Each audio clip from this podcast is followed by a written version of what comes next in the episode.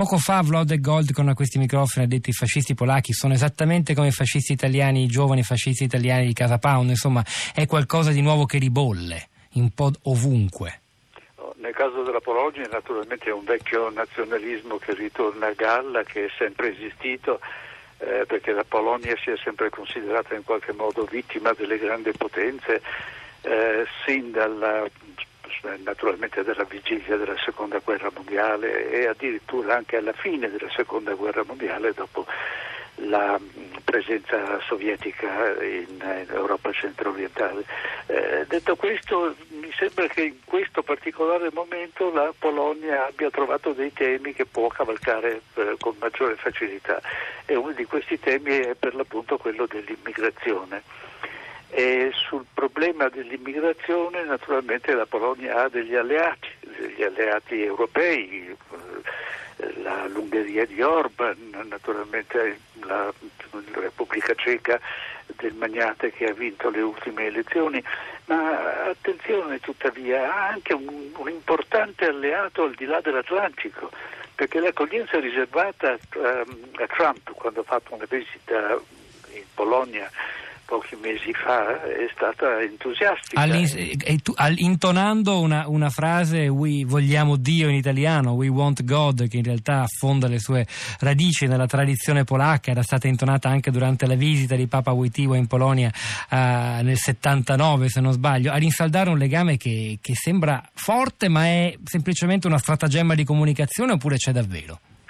Ma anzitutto c'è, del, c'è, un uso improprio naturalmente di un sentimento popolare, di un sentimento nazionale. Il ricorso alla religione è però tradizionale nella storia polacca perché in qualche modo il conflitto fra cattolicesimo e ortodossia, e la frontiera passa di lì, naturalmente passa sulla frontiera orientale della Polonia, è stato un elemento di solidarietà nazionale, di, ha compattato per così dire i partiti nei momenti difficili. In questo momento credo che l'immigrazione però sia più importante di questa rivendicazione del primato cattolico in Europa.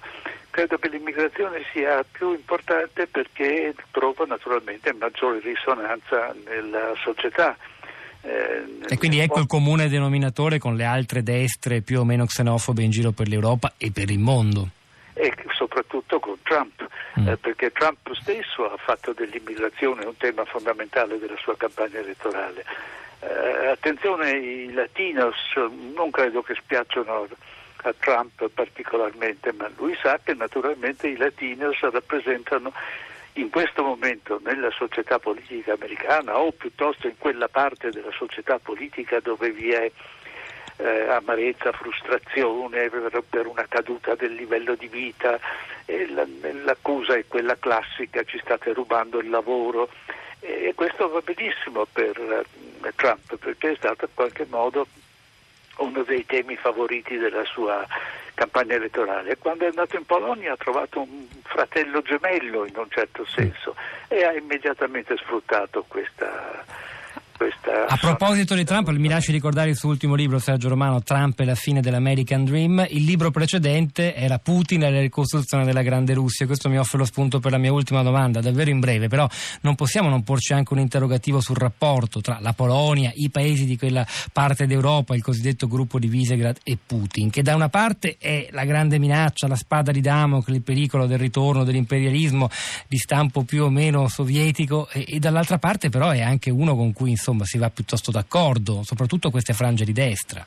Eh, io credo che anche in questa circostanza occorra chiedersi chi ha sbagliato per primo. Naturalmente c'è un problema, trattare con la Russia per i polacchi, per la, i paesi dell'Europa centrale è sempre stata una questione non, non, facile. Ma attenzione, chi ha preso l'iniziativa di allargare la Nato fino alle frontiere della vecchia Unione Sovietica e addirittura di oltrepassarla con la con le repubbliche del Baltico. E guardi che la Nato non è un'alleanza eh, politica come tante altre sono state stipulate in passato, è un'alleanza politico-militare costituita per fare la guerra. Ha un esercito permanente, ha un comando supremo il cui mestiere è quello di preparare la guerra di domani e se lei deve preparare la guerra di domani lei ha bisogno di immaginarsi un nemico perché altrimenti suo, la sua preparazione diventerebbe astratta. Allora si mette un momento nei panni di un cittadino russo, eh, il quale a un certo punto vede questa Nato crescere, crescere sulle sue frontiere e eh, non, dire, non studiare altro se non la possibilità di una guerra con il suo paese. Credo che Putin eh, incarni quando protesta un sentimento piuttosto diffuso.